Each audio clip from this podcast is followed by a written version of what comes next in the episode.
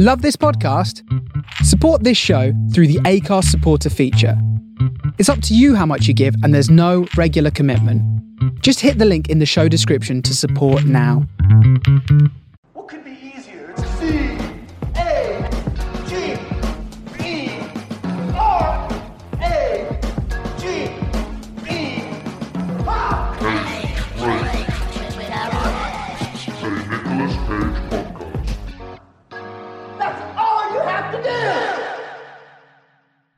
Hi, hello, how are you? It's Daryl, and welcome to episode 56 of Cage Rage, a Nicolas Cage podcast. The podcast in which I, your humble host and guide, Daryl Edge, take you, the listener, right there, yes, you, on a journey to true Cage Nirvana. That is by going through all the films of Nicholas Cage, and hopefully by the end of this, we'll be one step closer to understanding the myth, the legend, the icon, the greatest actor of our generation, Mr. Nicolas Cage, aka the Golden Hog of Hollywood.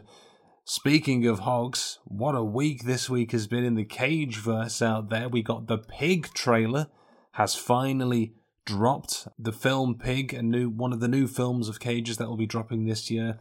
This is a film that's been completed for a while now, um, a few years, I think, at least one and a half, two years. We finally got some teaser posters, we got the trailer. There is a release date. The film is coming out next month in July, and now whether that applies to outside of the US, the UK as well, remains to be seen. Uh, but the trailer looks really, really good. It's giving me some Joe vibes. I think this is going to be one of those sleeper cage hits where we're going to look back on this in a few years and and wonder why yet again the big awards have snuffed Cage um, from the conversation. Uh, and obviously, the, the the trailer is pulling understandable, but I think a little too overhyped comparisons to John Wick because you know the John. Don't get me wrong, love the John Wick films, um, but with this, you know, I think now because the John Wick franchise is so ingrained in the popular consciousness that um, anytime something happens to an animal, oh, it's John Wick, it's John Wick. Know, he's a truffle farmer whose pig goes missing. They're saying it's John Wick with a, a, a pig. Um, Cage is having his John Wick film. Now, I'm going to be honest. I am 99.9% certain this film is in is going to in no way, shape, or form be anything like John Wick. I think a lot of people are willfully misunderstanding the trailer. They're setting themselves up for disappointment.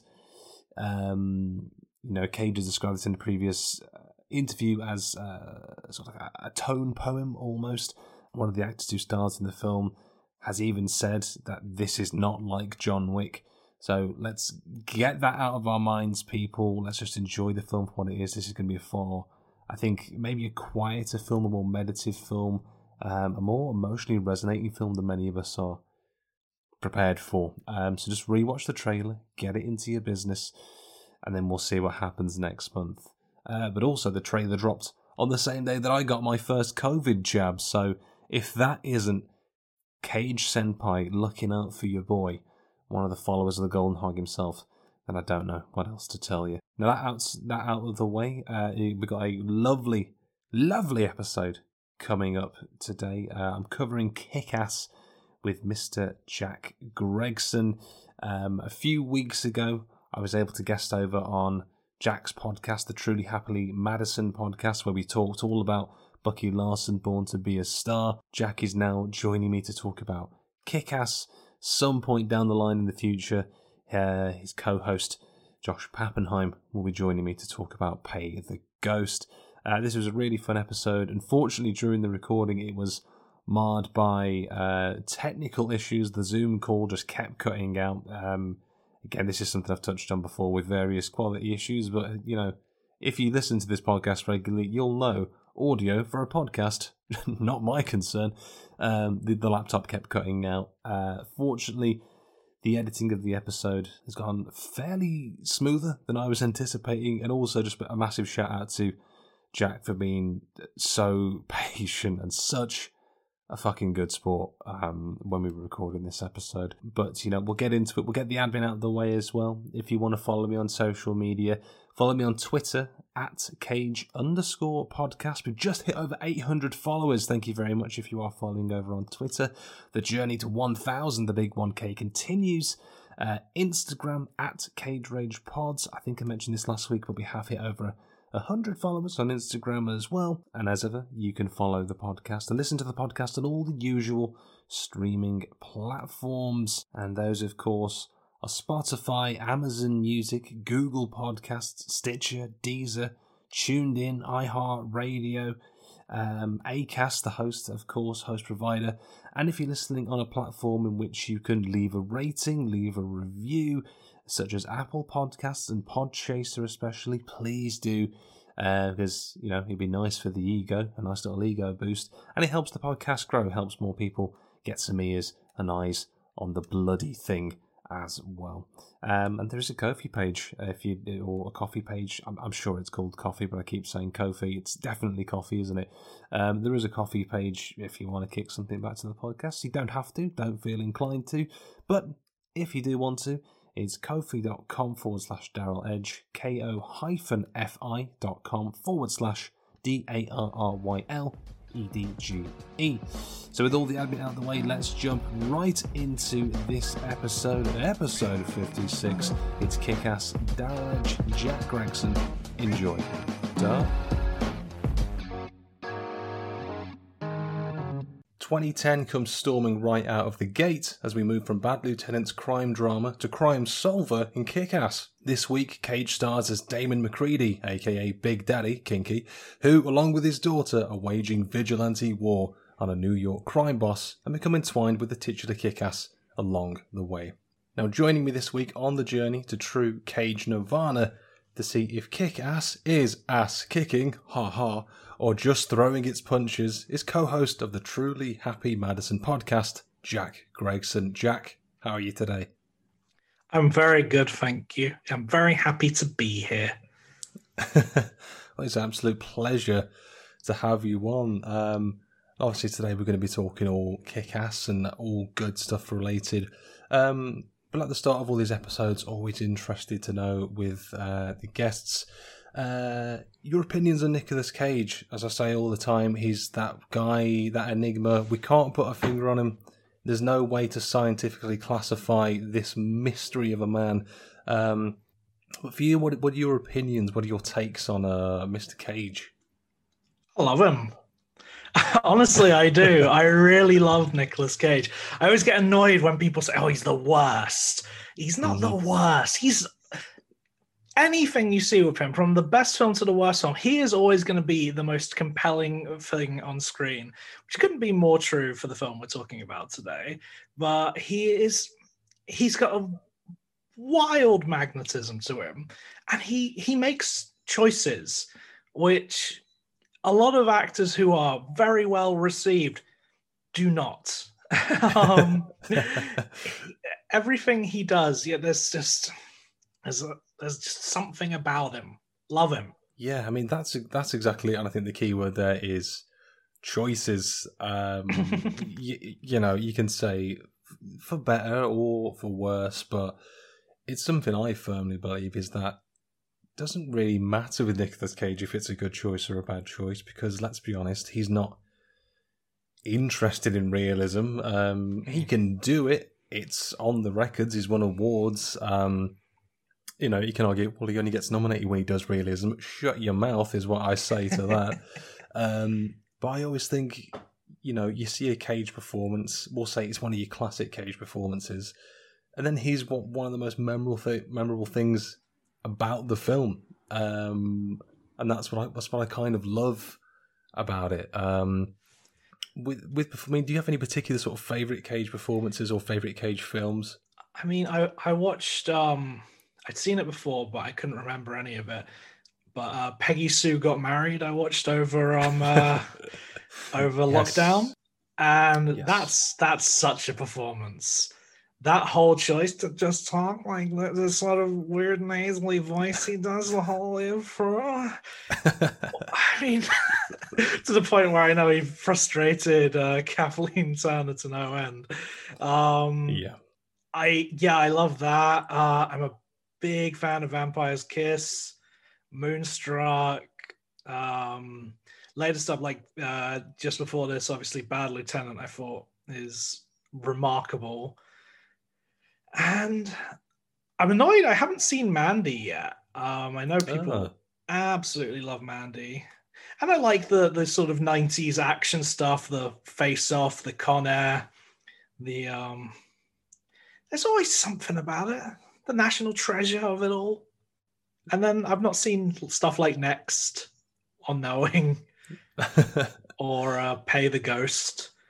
Which have you done Pay the Ghost yet?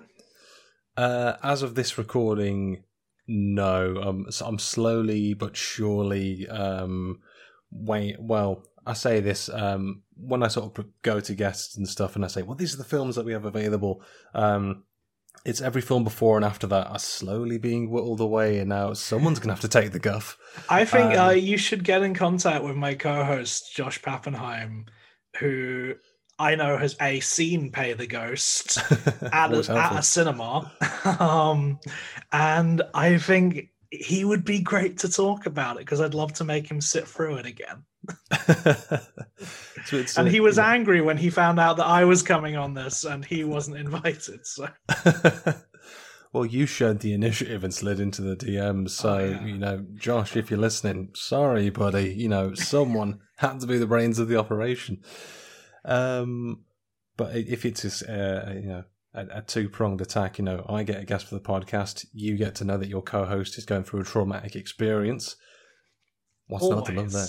That's that's every week on our podcast, and it's funny. Like I think our podcast has a sort of similar vibe to yours, in that we're just trying to break down what is Adam Sandler on our podcast, and you're just uh, on the other side trying to break down what is Nick Cage. I'd say there are better Nick Cage movies than Adam Sandler movies, but there might be more. Ba- more um off the wall Nick Cage movies than there are Adam Sandler movies. Wow, that's an actually potentially fascinating scientific point to delve into. Like, who's, you know, when we weigh it up on the scales when they're about to enter the pearly gates, you know, who's who's getting the shaft on that one? Um, I mean, 'cause I know, of, um, I think from my compared to your limited Sandler experience, I know he just kind of makes million dollar movies with his friends as like the most expensive dick about. we're on we've just got into that period because we've just Oh. done i now pronounce you chuck and larry which is uh, very much him just dicking about with his friends and making very homophobic jokes more on homophobia later oh, I mean- I think, I think in some ways maybe you could compare a Cage and a Sandler um, to maybe there's there's a a perception of how a lot of people see them. Because I suppose for me, like I've not done the deep dive in the way that you have, and I suppose vice versa here. But I think Sadler. Um, Sadler, Sandler. Um, I think of the Resident Evil villain. There. Um, you look at an Adam Sandler and you kind of think of the like, oh yeah, yeah, yeah, yeah, kind of. And you know, I think with that noise, I think you know exactly what I mean. Um, but then it's similar to a cage. You know, you get all of a sudden an uncut gems, and you're like, "Fuck me, Yeah. Adam Sandler. What the hell was that? Who do you think you are coming out with a banger like that? Um, I, I was just thinking why they haven't done a film together, and then I just realized that both their energies just hit so hard together that it would be this awful, awful like. I feel like that it would create a black hole, a literal black hole, not like a, a figurative one within the film. I feel like if these two presences were together and started shouting at each other, it's the end of the world. I think there are. I suppose you can make the argument maybe there are some actors out there who, um, you know, to throw a Ghostbusters analogy in there to Crowbone in there, some actors shouldn't cross streams. Um, I think maybe Cage and Sandler are two that sort of shouldn't do that. Um, Be first in line to watch it though. Oh, I mean, I, I mean, I would break into my local cinema and operate the machinery myself to get it running, um, to to see what absolute mayhem um, that would that would absolutely endure there. Um, I mean, t- talking of mayhem, sort of kick ass this week. What we're here to discuss uh, now, kick ass is this one that you've uh, seen before? Yeah, I um I went to a test screening of this movie Oh, way back in 2009.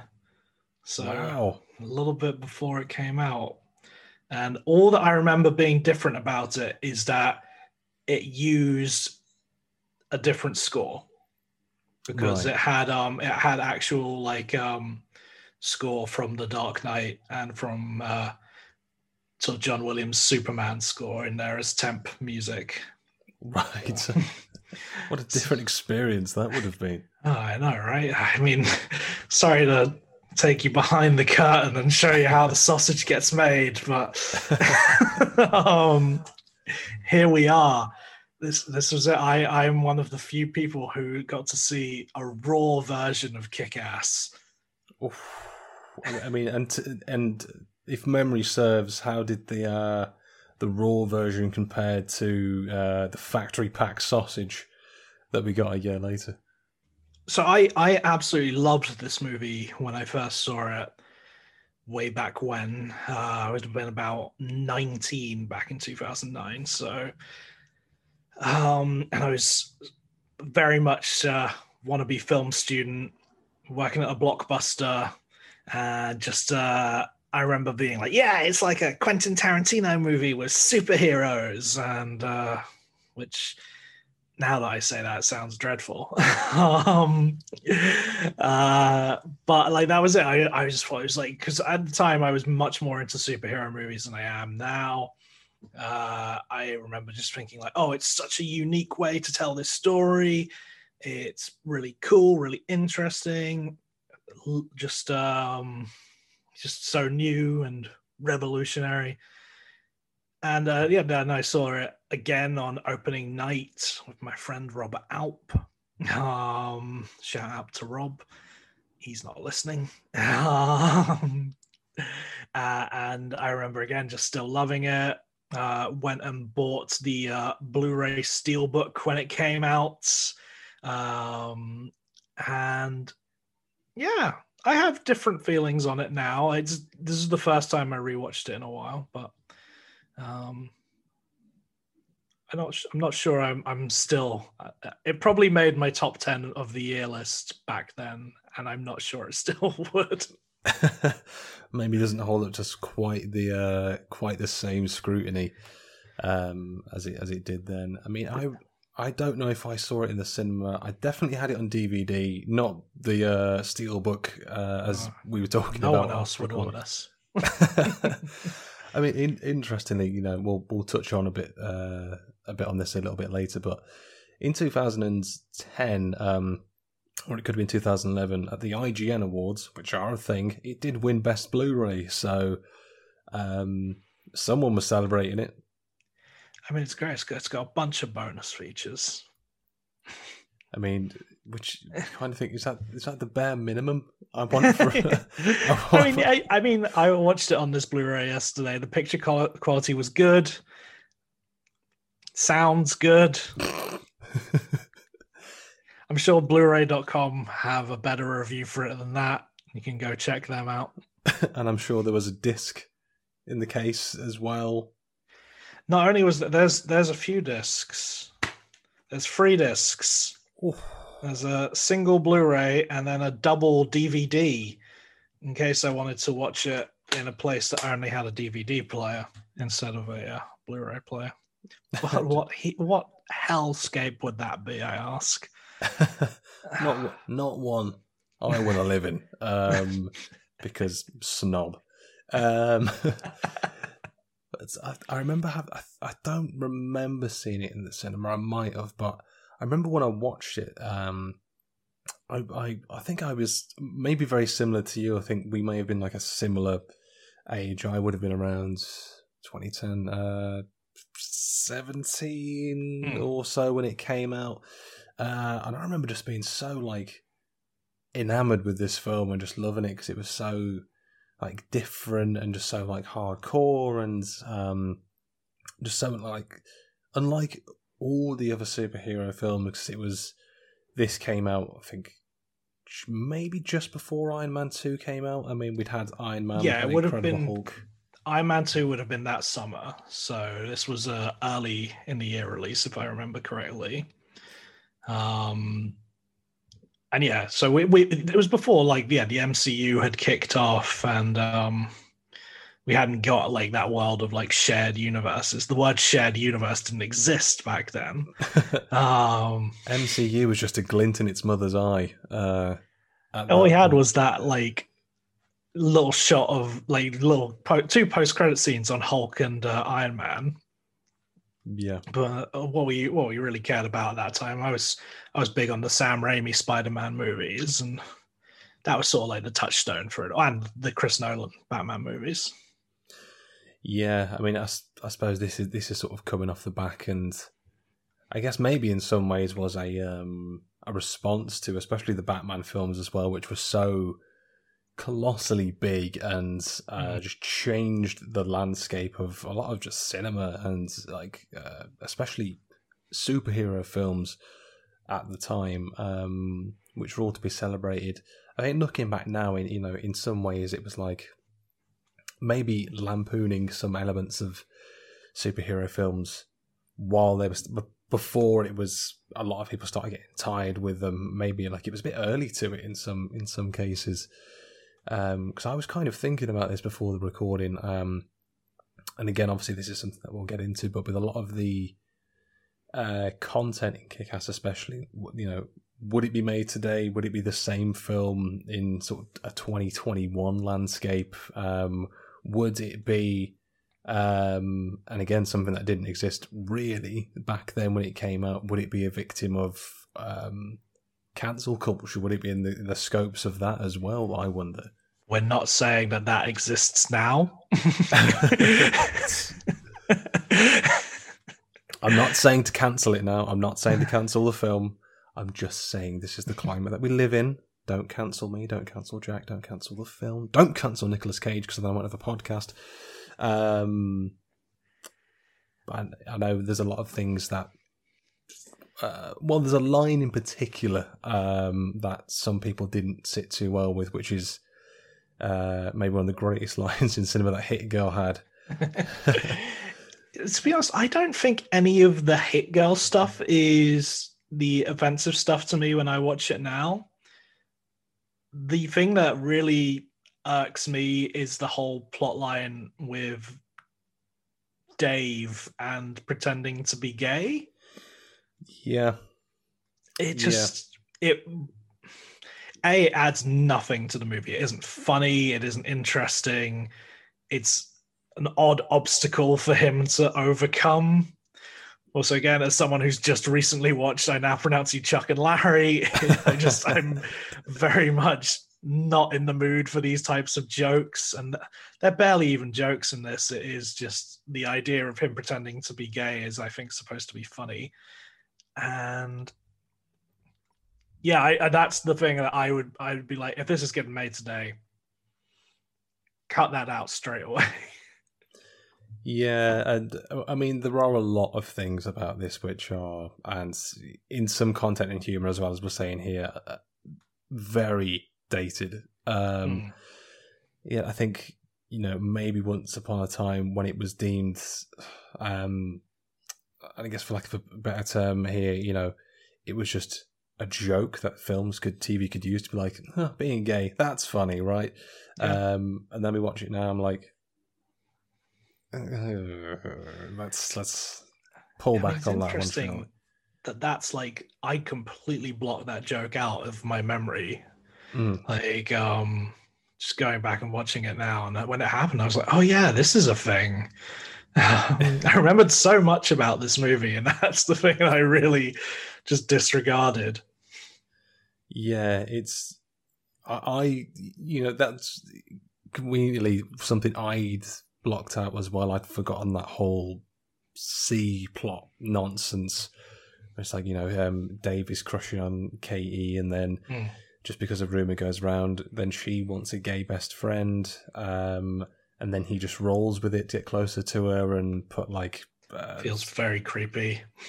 a lot of it didn't kind of sit well watching it the other night. I was like, well, he's just there in his Y fronts with his rubber gloves on, just putting like the sun tan, like uh, bronzing kit on. Yeah. Um, and then later in the film, f- fully clad as Kick-Ass just creeps into the room and is like, uh, "Oh, by the way, not gay." And then she's like, "Yeah, that's fine." And then they just do it on the bed. Um, These are yeah, these this that whole sort of romance plot is some of my least favorite things in the movie. I don't think it's I don't think actually this is the big problem with the movie in itself is I just don't think Dave has a character. Dave is a very dull character, which might be a point, especially at the beginning when it's like anyone can be a hero, even this guy who you can just project yourself onto. yeah, yeah, but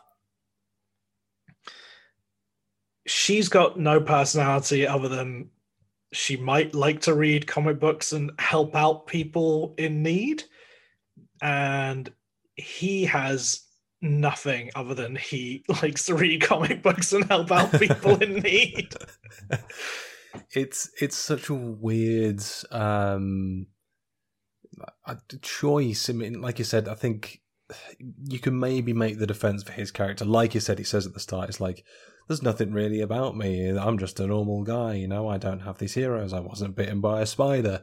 Um, no, I'm just a normal guy. Nothing special about me. Um, you know, as you were, this is my life. But with Katie, it's kind of like all she, all the film gives her, I should say, is that um, she's the attractive female lead. She's the love interest. She's there just kind of to serve the purpose of part as part of uh, Dave's journey of zero to hero and getting the girl. She's there as a plot point for him to um, go and fight some thugs and then subsequently meet Big Daddy and Hit Girl. Um, and other than that, she doesn't really serve a purpose, unfortunately. Um, Uh, she, and she's she- a victim no of agents. that she's a victim of that awful idea that like wait a minute girls like comic books as well my god yeah. who it- knew it it is a lot of that too, and I like. I don't know if that was supposed to make her more relatable to who they thought the intended audience of this might be, or just make her seem more attainable for Dave. That's you know all similar interests, boy meets girl, wink wink, nudge nudge, to camera, but just outside of that, there's just nothing to her. There's no agency. Um, she's just there so that she can sort of nudge Dave into the uh, into the places that he needs to be.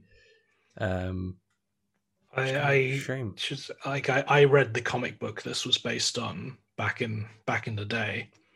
Did not read reread it for this. I apologize, but um, uh, they're, they're all back at my parents' house. I probably have like all of them, but um, from what I remember, it's the exact same thing in the comic book. It's just this very thinly written female character who is just there, kind of as not as a prize. She's not really a prize, but she is just something. She's an accessory. Yeah, yeah, that's that's kind of the most unfortunate and yet fairest way to sum up what her character does. Um, she, you know, she is a- an accessory, and I'm trying to think of any fairer way to term it, but there really isn't. No, and I mean Um, this. You know, this is a problem with Hollywood in general. It's a problem with a lot of superhero films in general. I, I was thinking about Doctor Strange the other day, and my mind was blown that Rachel McAdams was in it. I was like, I've seen that movie. She does. She, she's not really there in that movie, and it was even you know at the time as well. Like your probably biggest sort of female input on these superhero movies was stuff like changing out uh, Katie Holmes for Maggie Gyllenhaal in the uh, the Dark Knight movies, or I don't think lots of people like Kirsten Dunst in the Spider-Man movies. And then Yeah. you've got Catwoman, which uh, is its own kettle of fish. Um, Catwoman is Catwoman, and the less said about Catwoman, the better. Um, and we should always be talking about the basketball sequence from Catwoman because it is incredible. shout out to the basketball sequence only Only. from from Catwoman. Um, but I, uh, just actually just one more point on the on the women in this movie. Um, You have a cameo from Elizabeth McGovern in this movie, who went on to be um, big in Downton Abbey, but also had a career before this. And she plays Dave's mum, whose her entire role is just dropping dead into a bowl of cereal. just thought, why get an actress of this quality to play an extra, essentially? Because it's, it's not it's not like she pops up on screen and everyone will be like, "That's Elizabeth McGovern." Yeah. it is more that just it's just a it's just a waste of time. I, I mean, that's a real uh, relevant point because I didn't even realize that was Elizabeth McGovern. It's such from from what I mean. For one thing, she's sat like at a side, so you see the side of her head, not even a full the full face, just go down into the cereal. But it's such like a blink and you'll miss it moment, which largely doesn't really mean anything. It's kind of just a fall away gag that his mother died tragically suddenly. It's just a throwaway gag, Yeah. and then they sort of move on with it, um, which is kind of uh, a, a lot of what this is like. Oh, my mom died, and now I wear a scuba suit, and then and then something from the the soundtrack, the Prodigy plays, and then we just move on. we move on to the next scene. Um, but it's you know it's you know with the I guess kind of exception of um, Chloe Grace Moretz, who obviously plays yes. Hit Girl in this. That's kind of the only real empowered female that we see on the screen, and this is coming in the, the guise of a twelve-year-old girl who's uh, swearing and throwing knives and uh, shooting guns and just being a badass. And I suppose going on to um, uh, onto her character. Um, I mean, it's it's a it's a great vehicle for Chloe Grace Moretz, and she's She's fantastic, fantastic. in it. yeah, took the words right in my mouth. Like a fantastic role, um, and something I touched on earlier. I think when we were talking off record, a number of awards that sort of came up on the um, film circuit for this one. Uh, most of them, or a, a large percentage, were nominations and or wins for her for various best breakthroughs, breakouts, supporting actress roles. Um, so she was really, if not before, really put on the map after this one. Um, and I suppose, what did you sort of make of her sort of performance in this as well? I think she's a revelation in this film. And like, this is a 10, 10 11 year old film now. And she's been just constantly charming on screen. Since not always in the best movies, but always someone to watch. And yeah, you can just see it all here. She's playing a role that I think many people her age wouldn't be able to play Yeah, because it it does she's the one who deals with the most sort of emotion in this film. Um it's the sort of conflict of who she is. And from memory she gets more into that more in the second movie. We won't talk about that because it's a cage free zone. Um but you know she she this whole film would be a lot better if it was just the story of Big Daddy and uh, Hit Girl, with maybe Kick Ass as a side character. Yeah. Um, because I just they're they're the they're the ones you want to watch. There's not enough of them in the movie for my liking. I I want them there all the time. Yeah, I mean they're they're such like a great duo for this. Um and I think equally um between Hit Girl and Big Daddy, they're, they're easily the most fun parts of the film to watch. And uh, you know, I think me being a Cage podcast host, I have to put it out there. You know, my Cage bias aside, that he's the greatest actor of our generation. um, he he's so much fun to watch. They have such a great chemistry together.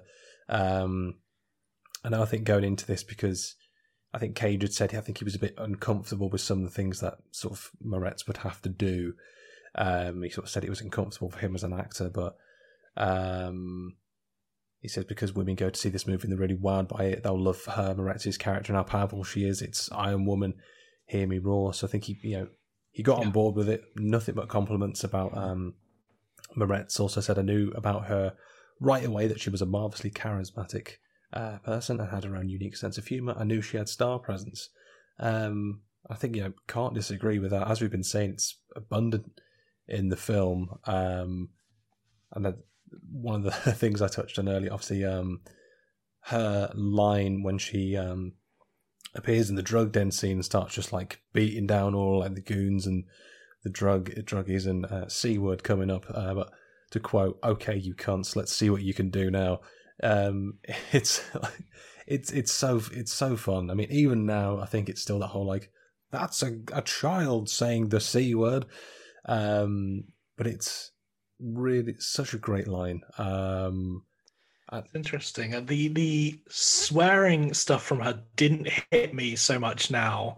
Maybe because I've seen the movie, or maybe because it's just I don't know. I grew up watching South Park. Not that those are actual kids swearing, but um, uh, you know, it just um, it just it just seems sort of second nature to me. It didn't really blow my mind, but I'd say the action stuff she does is the stuff that I think's really cool in the movie. Like Yeah. the absolute carnage that she creates and the sort of calm demeanor she has throughout it all. Like that last sort of hallway fight scene with her. That uh, that last act of the film where it's um Dave and Mindy going to storm uh the, the barricades really like I really enjoy that just because it's really nicely choreographed. You can feel the sort of tension because it is just these two sort of kids up against the mob, um, and and like the gadgetry they use is really fun. Um, yeah, obviously she's using uh, like, uh, well, whenever she's got access to like the guns that she brings with her, sort of the kitchen knives. Dave rocks up in a jetpack with miniguns.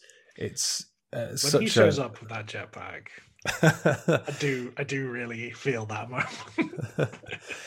I mean, even now it's such um, an over the top and grandiose ending, but I think a film like that was just building up to it, and obviously it's soundtracked to Elvis Presley as he arrives as well. Um, which there were some of these things I was having sort of like um, sort of Shazam app and be like, is that is that Elvis Presley? 'Cause I I think I just forgot what I um I guess what a soundtrack film this is yeah, as well. Um, because you obviously got Elvis Presley. You've got um, one of the songs from A Few Dollars More by uh, Ennio Morricone. Um, you got the banana splits in there. no, uh, Banana Splits are in there. Uh, Primal Scream, The Prodigy, uh, The Pretty Reckless. Um, like I said, it's it's such a, a, big soundtrack movie, which I think I'd forgotten about as well. Just how many things are just punctuated. on CD. I mean, to be fair, just looking at the listing, um, it's a, a, a decent soundtrack. To be to be fair, I mean, any soundtrack that starts with the Prodigy, ends with Elvis Presley, that's in a range of emotions. that's a lot of feelings.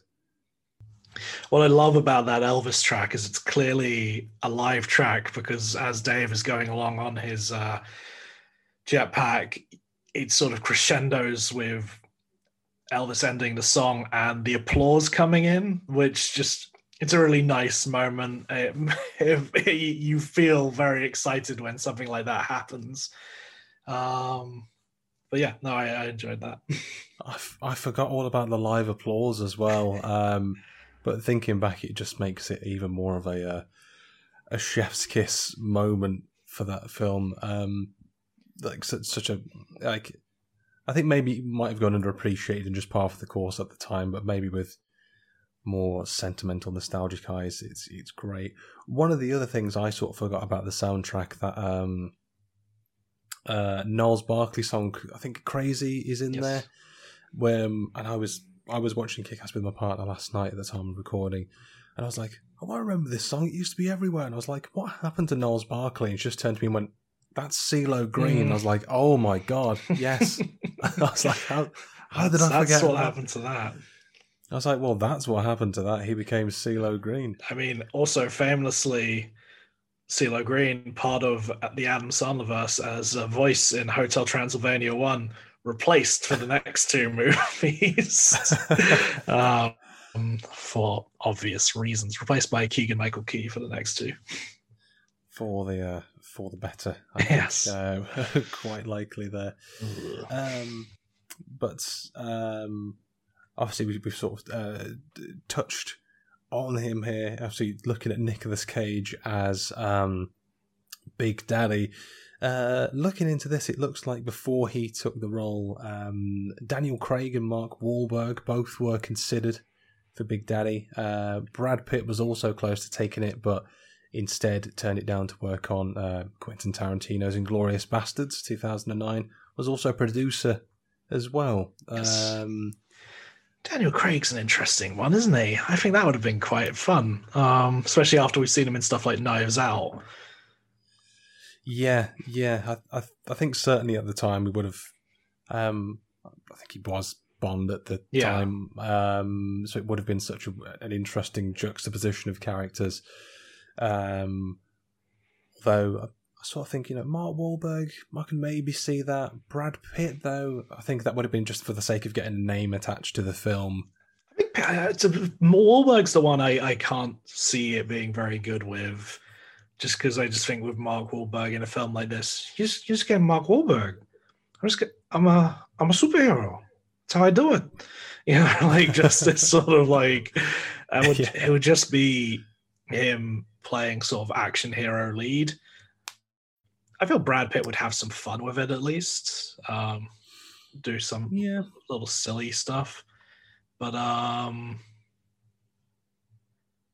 yeah, I mean I'm very happy that Cage is who we got. Yeah, I mean, like I said, again, all bias aside, I think he was uh, fantastic in the role. I think he he served that um, the, the purpose of being sort of you know the caring but protective father who's also like uh, out there for, for vigilante vengeance and um, there was kind of like a subtle goofiness to him Hmm. when they're um, sort of joking about yeah, um, well, Hit Girl sort of joking with him about getting a puppy instead of a butterfly knife, and there, um, there's obviously the caring as well. When the pra- the first thing we see of them on screen is him shooting her in the chest, to so she can sort of be mentally and physically prepared for taking a round to the chest, which is it's such like a bold introduction to um, I think any character, um, but he was I think a lot of fun. Um, I was reading as well. Um, obviously, he's got the, the the mustache for his character. He uh, came up with the disguise that Damon Macready um, by day would have the mustache, while Big Daddy would have the larger mustache that he puts on with the um, adhesive extensions. Um, which I was kind. I was sort of watched that one of my favorite for battle. moments in the film as well. Actually, just him preparing because it reminds me of um, the bit in the Royal Tenenbaums. If you've seen it before, um, Luke Wilson uh, shaves his head and commits suicide. just to him looking in the mirror. That's one of my favorite moments in that movie. I was watching this. I'm like, yeah, yeah, he's getting ready to do some shit.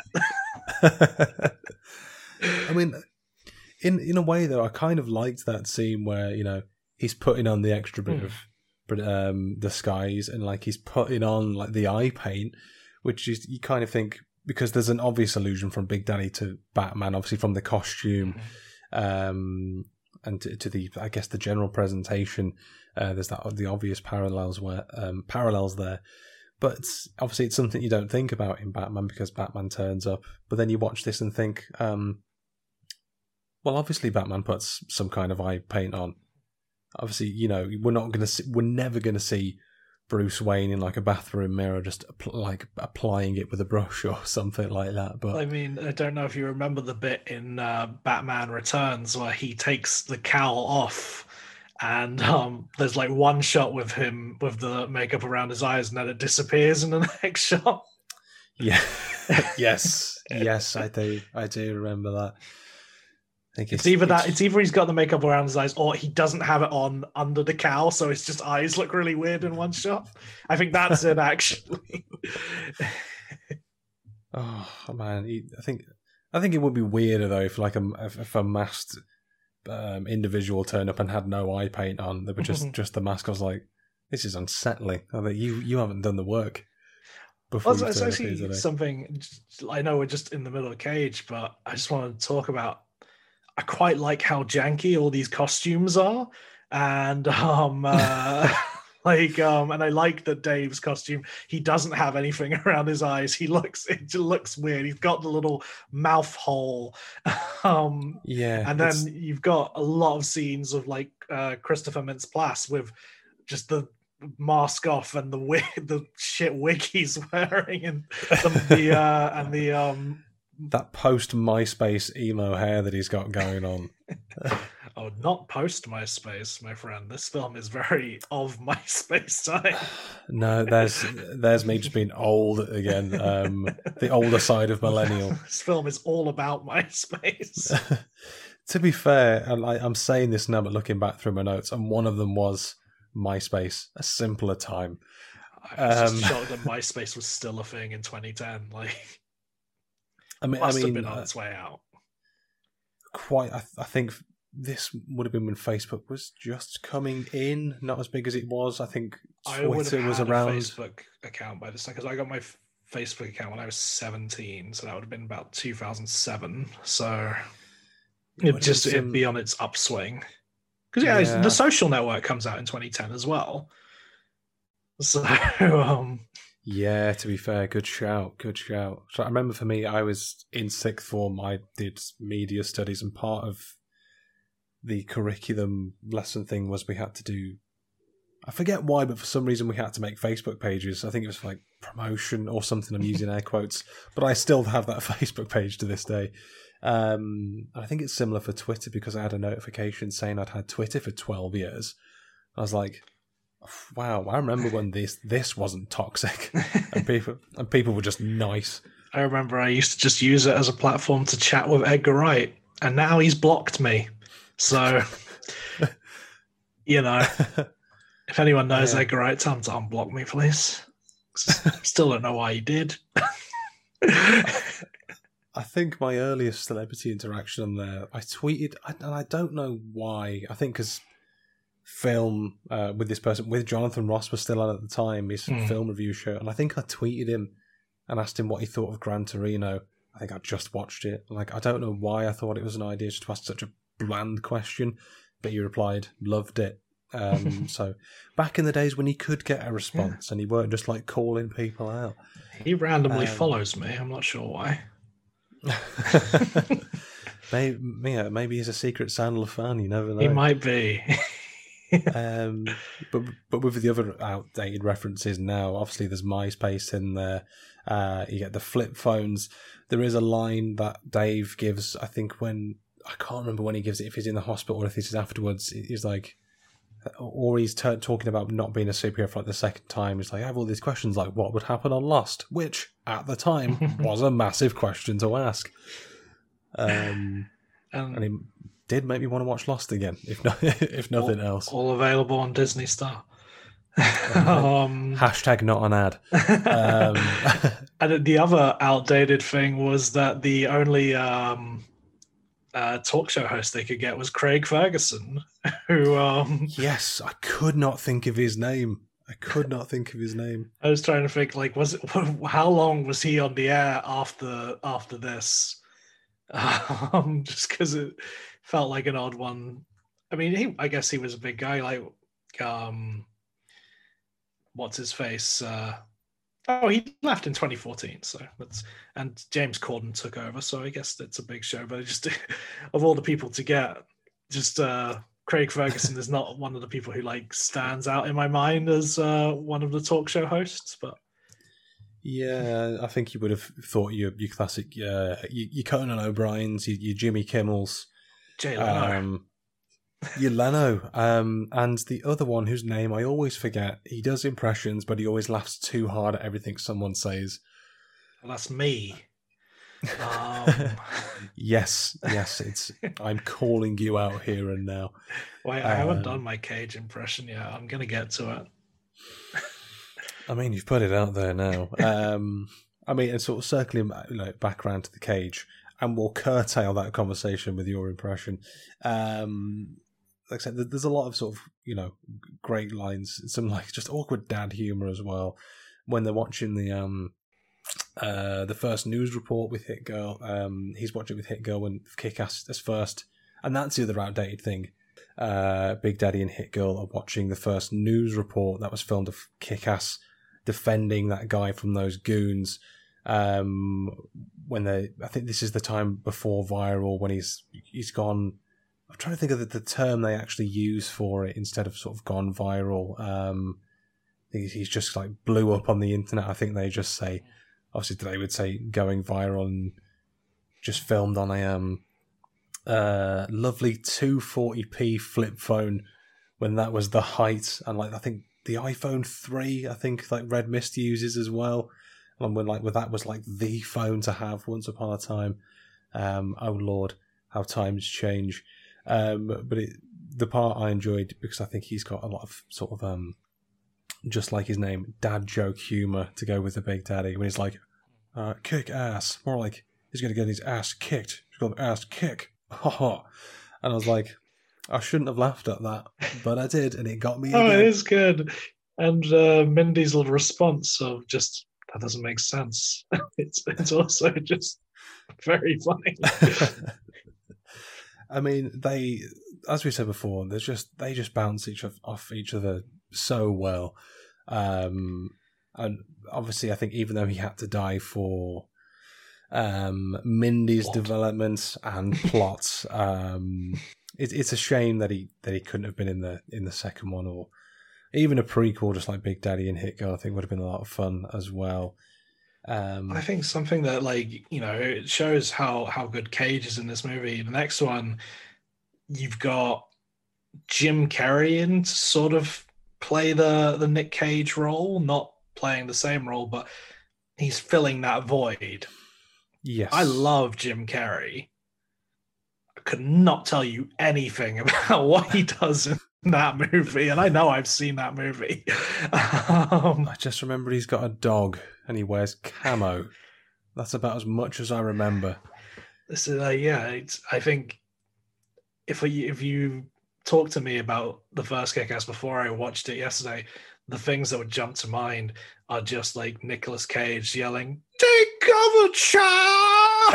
like stuff like that. I love how he calls her child in this movie. All I want is Nicolas Cage to one day just call me child. Would- that would be a tremendous honor. I mean, I've said it before. Like, if Cage turned up at my front door and he was just like, "I need your bones," I would just be like, "Which one do you need, sir?" Uh, but just take any bone that you that you need. But that's such like, um, I think in a lot of films, even when it's not, um, I think as I would call it, a Cage film. Like this is a film that he's in. I think it's one that you can say like maybe the director was sort of on cocaine, but he, you know, he was just, you know, doing his thing. You know, he wasn't on that same drug. But that scene, especially when um, uh, him and Kick-Ass have been captured um, after the betrayal of Red Mist, they're being tortured. It's been live streamed. Um, sometimes in these films, you still get that um, those cageisms. You get that cage bursting through, and like I mean, one of my biggest takeaways from that scene is that one, um, somehow Nicolas Cage's screams are louder than bullets, um, which is infinitely impressive. But like you said, just the the way he screams, like "Take cover, child!" like who, you know, no one told him to say it like that, and they're like, "Well, yeah, it's in the can now. That's a wrap." Uh, that, that stuck with me from like the first viewing of that film. Like, like I'll never forget it. Great moment, great moment in cinema history.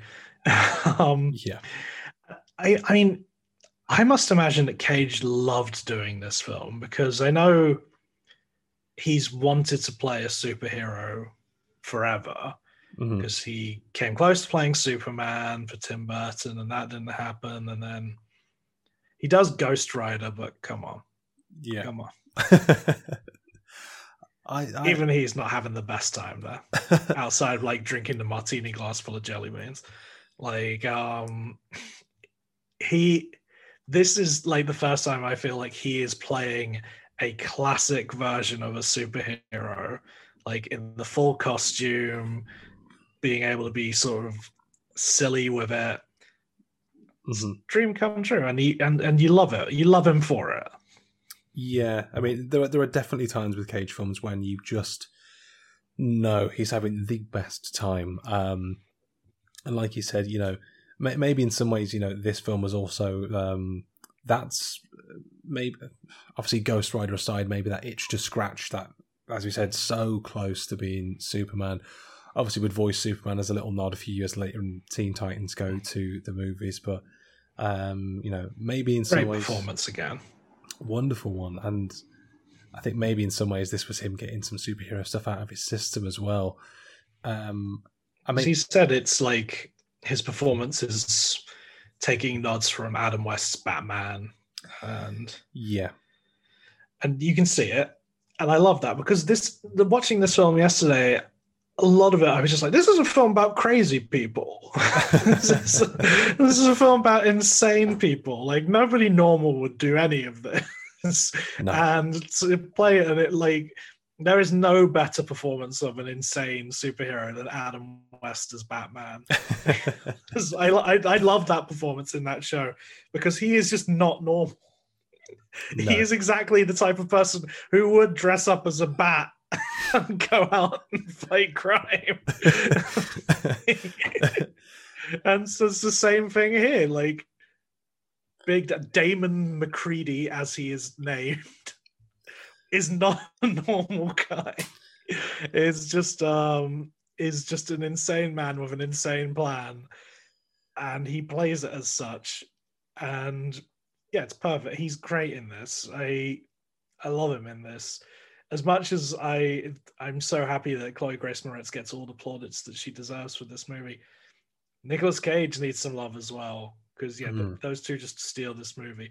I mean, it's telling that we haven't even mentioned Christopher Mintz-Plasse in this. It's just like, what? What are you gonna say? It's like- He's not playing McLovin, I guess. i mean i was i was gonna say you know you know it's mclovin kind of sort of being a dick but then going full dick in the sequel i mean this is kind of just like an origin story. I think what is it kick ass 2 is it the motherfucker he becomes Yeah. that's his full villain transition. Um so i mean a lot of groundwork sets up the second one in this one. Um he has a car um you know he, he, he has lighting in it. Cool um but it's I hate his costume. I really hate his costume. Because again, I, the thing I like about this movie is everyone's costumes look shit, and then his just like, but it's just shit in a fun way. His just looks rubbish and garish, and like, yeah which I guess is the point. Like he's the one with money, but it's just yeah. Yeah, I mean, you know, obviously Dave he just buys I think it's like a scuba suit that he maybe modifies a little bit off the internet, and maybe obviously he gives that list to his to his um, dad Frank D'Amico, sort of the, the big crime boss. Is like, right, I can get close to this guy. I need this stuff.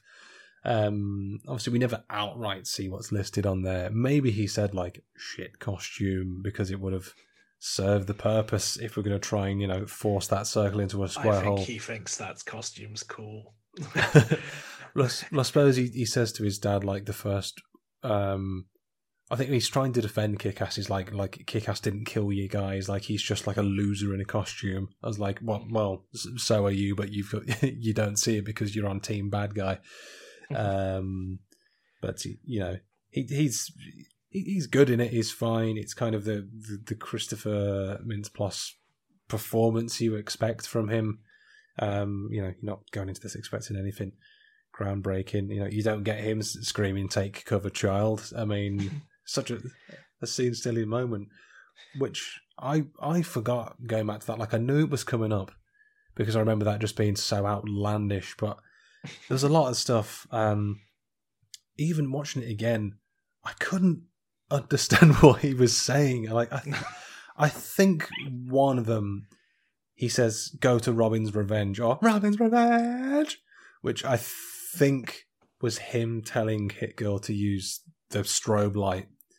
Um, which I, I think that was some a comic reference or something about Robin I'm being a blind Some nerd will tweet you about this. some dweeb. Um, and I, I am that dweeb. I can't say anything. Um, I am. I'm cool. I know what I am. Um, as a man who owns a wrestling mask, I've got no grounds to uh, talk about anything. Of As a man who owns the kick-ass steelbook. from- um, the IGN knows what I award-winning? Blu-ray, shall we say? um, that that being a point as well on the on the subject of um, awards, which I've sort of touched on here and there. Um, Nick Cage had some nominations when it does all the non-major awards rounds. Uh, nominated for Best Superhero at the 2010 Scream Awards, alongside some of his co-stars, but they would all lose out to Robert Downey Jr. for Iron Man 2. Um, I am. very like the worst of the Ironmans as well. Um, I'm a big Iron Man fan, but I'm just like, yeah, he's done it. His best performance as Iron Man is in the first Iron Man movie. I'm sure they nominated him then. I'm not surprised if they did without doing the research, but very likely. Um, he also got a nod in the category of Choice Movie Actor Action Adventure, that's a mouthful, at the 2010 Teen Choice Awards, but would lose out to Channing Tatum for his role in G.I. Joe The Rise of Cobra. Fair, fair. Um, so you know, hey, at least nominations were there. At least someone else was seeing, you know, what we what we were seeing as well. But um, the teens knew. the teens' fingers were on the pulse on that one. They Um, always are. and it, it looks like there for Big Daddy, he had like a different story to what he had in the comics. Um, in the comics, he was an ex-accountant. He was just bored with his life and loved comic books, so he was motivated to fight crime. Sort of stole his daughter to train her up to be um, a vigilante. But the writer Mark Millar said um, that same backstory wouldn't have worked in the movie, and quote would have ruined the film. Um, so from what I can see, sort of Matthew Vaughn and Mark Millar were sort of making the film and the comics at the same time. They're kind of doing Yeah, I remember on that. as well. Because I think like the f- the film got commissioned like after the second issue of the comic came out, so it was like an ongoing process between the two. I feel like we should mention then on like the origin story of talking of things that are dated. Uh, that animated sequence of um of the comic book drawings, which I read, uh, it took two years to finish. yes, yeah. And I'm just like, it, it looks shit. I work in TV promos. I feel like we could knock something better up than that in like two days. Um, I mean, I like I know it's 2010, like, and it's a low budget movie, but I really hate like the moments where it like swirls around the character and they just got like these ungodly facial proportions. Yeah, it's it's a shame as well because the artist is John Romita Jr., who is like my Mm. favorite comic book artist as well. And I was like, looks great in stills. Don't get me wrong. like it looks fantastic as like a still image it just looks really bad when it's animated Yeah, I mean, I, I obviously they wanted to have an obvious nod to it being a comic book somewhere, and I and I get that, and so I, I understand why it was there. Um, it was like, oh, comic book backstory, we'll do it as a comic book. Um, but I was kind of like, two years, cool. um, i mean good on them like you know they got paid they had a job for two years it's good good job satisfaction um, yeah, I mean, there are plenty of nods that this was a comic book. film, considering that the, the comic book is actually released within the film, and uh, in in that very strange idea of this place where they hang out, this sort of coffee bar slash comic shop, Mm. which I was just like, that's an accident waiting to happen. Someone's going to spill coffee on all the comics. You're not re- most comic book stores you go into, they discourage you from having food and drink. This is ah, someone's not thought this business through. I mean, may- maybe it's part of the nerd in me coming out, but it's kind of like it's an unspoken rule that you don't take a liquid into a comic book store. Yeah. Um, you have your seal that up and you put it away, or you just have your drink outside. Let's have some fucking decorum, people. Um, Not so, happy about it. so just uh, still an anxiety just watching watching that back, even now. Um, It's like when she says, like, um, we can meet up at this comic book store I know. They have the best mocha lattes. And I was like, that's not an appealing thing for a comic book store to have. Also, why would a comic book store have the best mocha lattes? What what what, what coffee shop wouldn't have the best mocha lattes? It makes no sense. It's another moment for Katie Deauxma to be a nothing character in this movie. It's like just just stop. You've already killed it. Please, just move on. Um, but you know, I think I'm yet to see a, a combination, and hopefully I never will. Not in my lifetime. Um, not, in my good Christian neighborhood. God damn it. They're Um, playing like live TV around the clock as well. coffees, comics, live TV. Um, it's just an all-purpose place. It's just, it's it's almost just Central Park in Friends. Um, if they just Yeah. had like a, fucking magazine rack in the corner or something, um, and they always seem to get that booth. They always get that table. Got Um, that little reserve sign there. That's what everyone on the internet likes to talk about. we all read the BuzzFeed article. Calm down. We've all seen it. Um, it's not an interesting fact anymore. Um, you know, an, an interesting fact though. Look at that for a segue. Um, according to a statistic on the site Torrent Freak, Kick-Ass was the second most torrented film of the year, downloaded illegally nearly eleven and a half million times. Um, second only to Avatar with sixteen point five million. Um, I think Which is his third bad when you think- Avatar made so much more money than Kick Ass. Yeah, I mean, like Kick-Ass did really well. A budget of about thirty million, tripled that, made just shy of hundred million at the box office, about ninety-six point two. Um, but this is one of those things when sort of um, Avatar comes up, especially around this sort of era. It's like I, when 3D was the cinematic event, and everyone had to be a part of 3D, and you had to 3D this and 3D that, and Avatar was just meant to be this revolutionary film, even when it was the most hyped film in the world. Like I watched it and I thought it was it's just blue people dry humping each other for two hours and fucking trees. This is smut disguised as progress in cinema. It's useless. I hated it. Um, and I'm not. I'm all right with it. I don't love it. I don't hate it. Yeah. it's just a film. That that's probably the best attitude to take. But even now, when they're still talking about like Avatar two, three, and four, and I'm like, it's been 11, 12 years. Is anyone really excited for an Avatar sequel? Honestly, To be honest, yeah. oh, this this I just- podcast is over. We're done. I just want to see what they've done in this time now. I've been spending all that time. I'm like, yeah, James Cameron, he's been able to pull out a few interesting tricks in, in his time. Yeah, I'd like to see what he can do with this sort of 12 year gap of working on nothing else. Um, I mean, I'm not expecting it's going to be amazing, but I'm, I'm curious. Oh, it's. It, I mean, I'm more curious about that than the uh, announced kick ass reboot. there's a reboot that's been announced.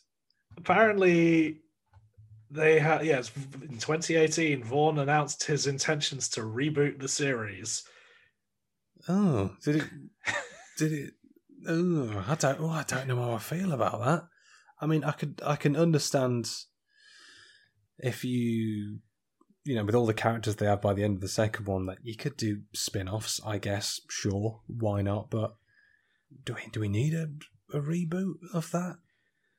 I guess Chloe Grace Moretz is too old to do anything with Hit Girl that would be deemed interesting by the general public.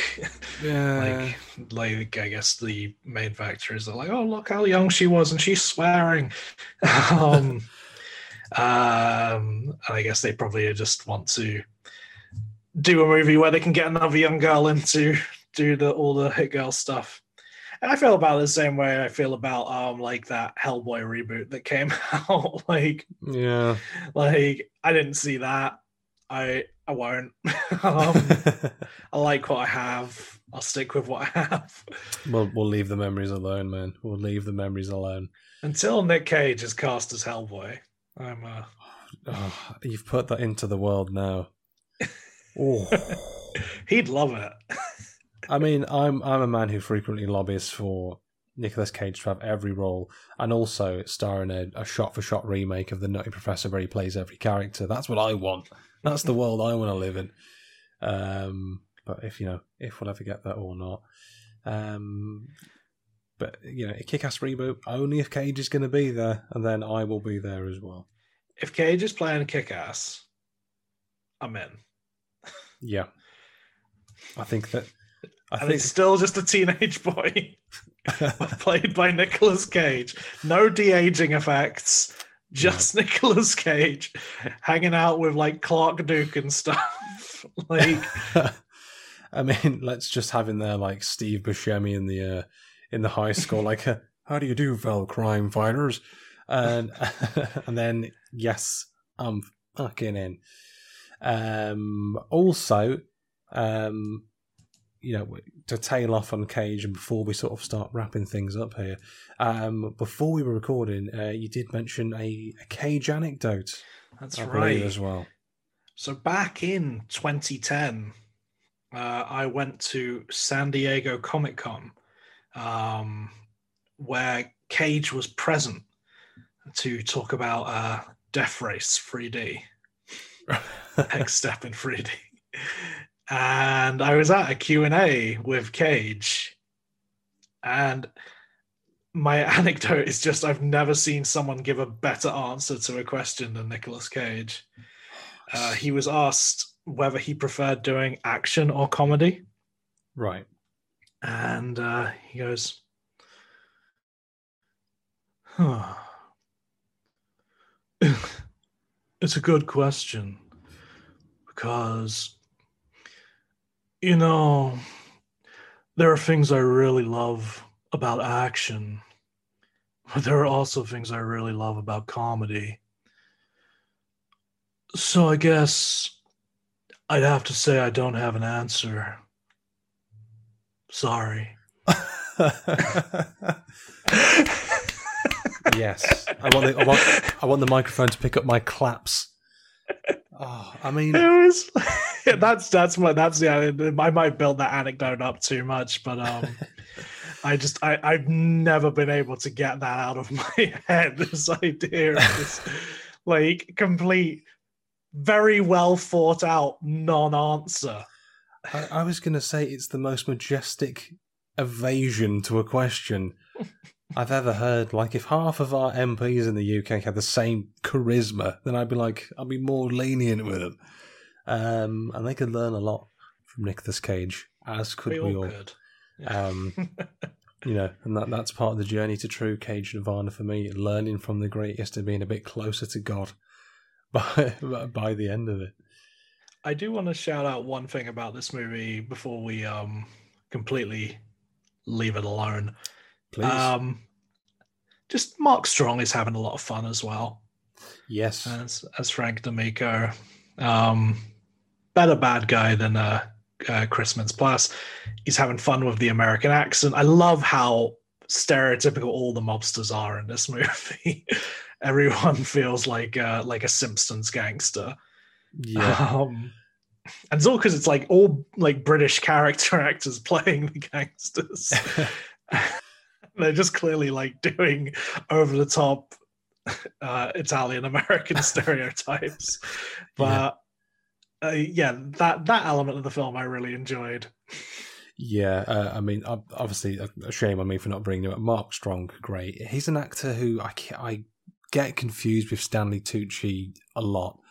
Um, when I was watching this, I was like, "Is that is that Stanley?" Then I had to Google it in the same way with like um, uh, Clark Duke. Like I thought that was Paul Dano, and I was like, oh, "No, I was um, not." Maybe in the reboot, who knows? Um, but obviously, touching on the goons there, uh, you might have noticed in the credits as well. Five of the goons are named after the Spice Girls: the Sporty Goon, Posh Goon, Scary Baby, and Ginger Goon as well. Um, I'm not too sure which one is which, but I like to think because um, obviously a British film, a nod to some of Britain's greatest imports uh, or exports, I should say, in uh, in the Spice Girls. Um, Speaking on the goons, one of my favorite shots in this movie is uh, that moment where Jason Flemyng has the gun stuck in his mouth by Chloe Grace Moretz, and like he's just turning around with it. In. Like, really nice shot, really nicely composed shot. Not entirely sure how that moment works. Like, actually, when he goes over to talk to her and she gets the gun in his mouth, but very happy to see such a ludicrous shot on the big screen. yeah, I mean, obviously the film it's a lot has dated and aged not too well in some areas, but um, a lot of the film, I think there's still a lot of fun to be found. Um, obviously, as we've talked ad nauseum here, Cage and um, Moretz, um, just great chemistry here. Some just Mm. great breakthrough role for um. I said Moretz, Moretz, uh, great chemistry, such a breakthrough role. Uh, really, they are uh, the show stealers. But when you put Nicolas Cage in a blockbuster, what did you expect? Um, but uh, yeah, I think it's still still quite a fun film. Still still decent to watch. Um, just a shame that the uh, the sequel kind of floundered in many in many ways in comparison. Um, I kind of want to rewatch it now that I've watched this one again. yeah, I, the temptation was there. I mean, I think this the first one got like 75 76 percent on Rotten Tomatoes. I think the sequel was in the thirties. I Um, remember liking the sequel when I saw it. Um, I remember nothing about it at the moment, though. So I've just just reading on it. Jim Carrey withdrew his support of the film because of the violence um, in the wake of the Sandy Hook shooting. Um, so he just apologized and said he's um did, did stop supporting it, but um, and then it was thirty two percent on Rotten Tomatoes the sequel. So it had Jim Carrey, but not necessarily for the better, and it just unfortunately wasn't quite as good. it has a wild cast now. I'm looking at like Donald Faison, John Leguizamo, um, uh, Daniel Kaluuya, um, Iain Glen's in there as well. It's um Andy Nyman. Like it's a again, it's a it's a British production all the way through. But um, Morris Chestnut. Wow. like yeah. Um, I'll watch it. Sure. Why not? Got nothing else going on. well, not at the moment now. It's fresh in the mind, but um, but you know, like I say, it's been fresh in the mind. I think until the day I die, take other child will be burned into the audio receptions of my brain until I die. Uh, Rightly so. and, and rightfully so. Um, but with that said, and just looking at what's this, um, it's wrapping up here. I guess what are your sort of final thoughts on uh, 2010's Kick-Ass? Yeah, I think it's good. I don't think it's as it's quite the film I thought it was when I first saw it. Um, I think at two hours it feels long. Um, I think just the major problems lie with just that Kick-Ass isn't that interesting a character, and you spend a lot of time with him. Um, yeah, things have dated, but like that's part of the course. I still think this is is better than like a movie like Deadpool, um, which does a similar thing, but I think Deadpool thinks it's being clever when it's not, and this one is a bit more interesting. Uh, and like actually, I think it's like very nicely made. I mean, Matthew Vaughn is a good director. Um, I enjoyed uh, Kings, the first Kingsman when I saw it. Uh, it's good. It's it's very much saved by Nick Cage and Chloe Grace Moretz, but it's it's fine. I can't imagine if it came out now that it would have the same sort of impact that it does that it did. It, I feel like this movie coming out now would go like straight to streaming service. Yeah, I mean, I think I'd be inclined to agree. You know, I don't think it would have the same impact if it came out now. And, you know, from a, a 20, uh, 20 perspective, 2021 perspective, we have shows like The Boys that do this thing, Hmm. But better. Um, with all due respect to Kick-Ass. Um, but yeah, but with that said, I think we come to the end of the episode. Uh, Jack Gregson, I thank you incredibly for um, for joining me on the journey to True Occasion of Honor this week. It's been a bloody for pleasure. Um, for the social media users, uh, where can we find you? Uh, I'm across uh, Twitter, Instagram, and Letterboxd at JFG in digital 3D because I made this account when uh, 3D was a thing. I made this account when we were all watching uh, Avatar. um, yeah, JFG in digital 3D, the number three, not the word. Because that would be far too much of a of a mouthful. And um, still clinging on to Avatar. God bless you on that on that hill. Um, but yes, we come to the end of the episode. Uh, again, thanks to chat for joining me on this one. It's been a lot of fun. Hope you've enjoyed listening to it too.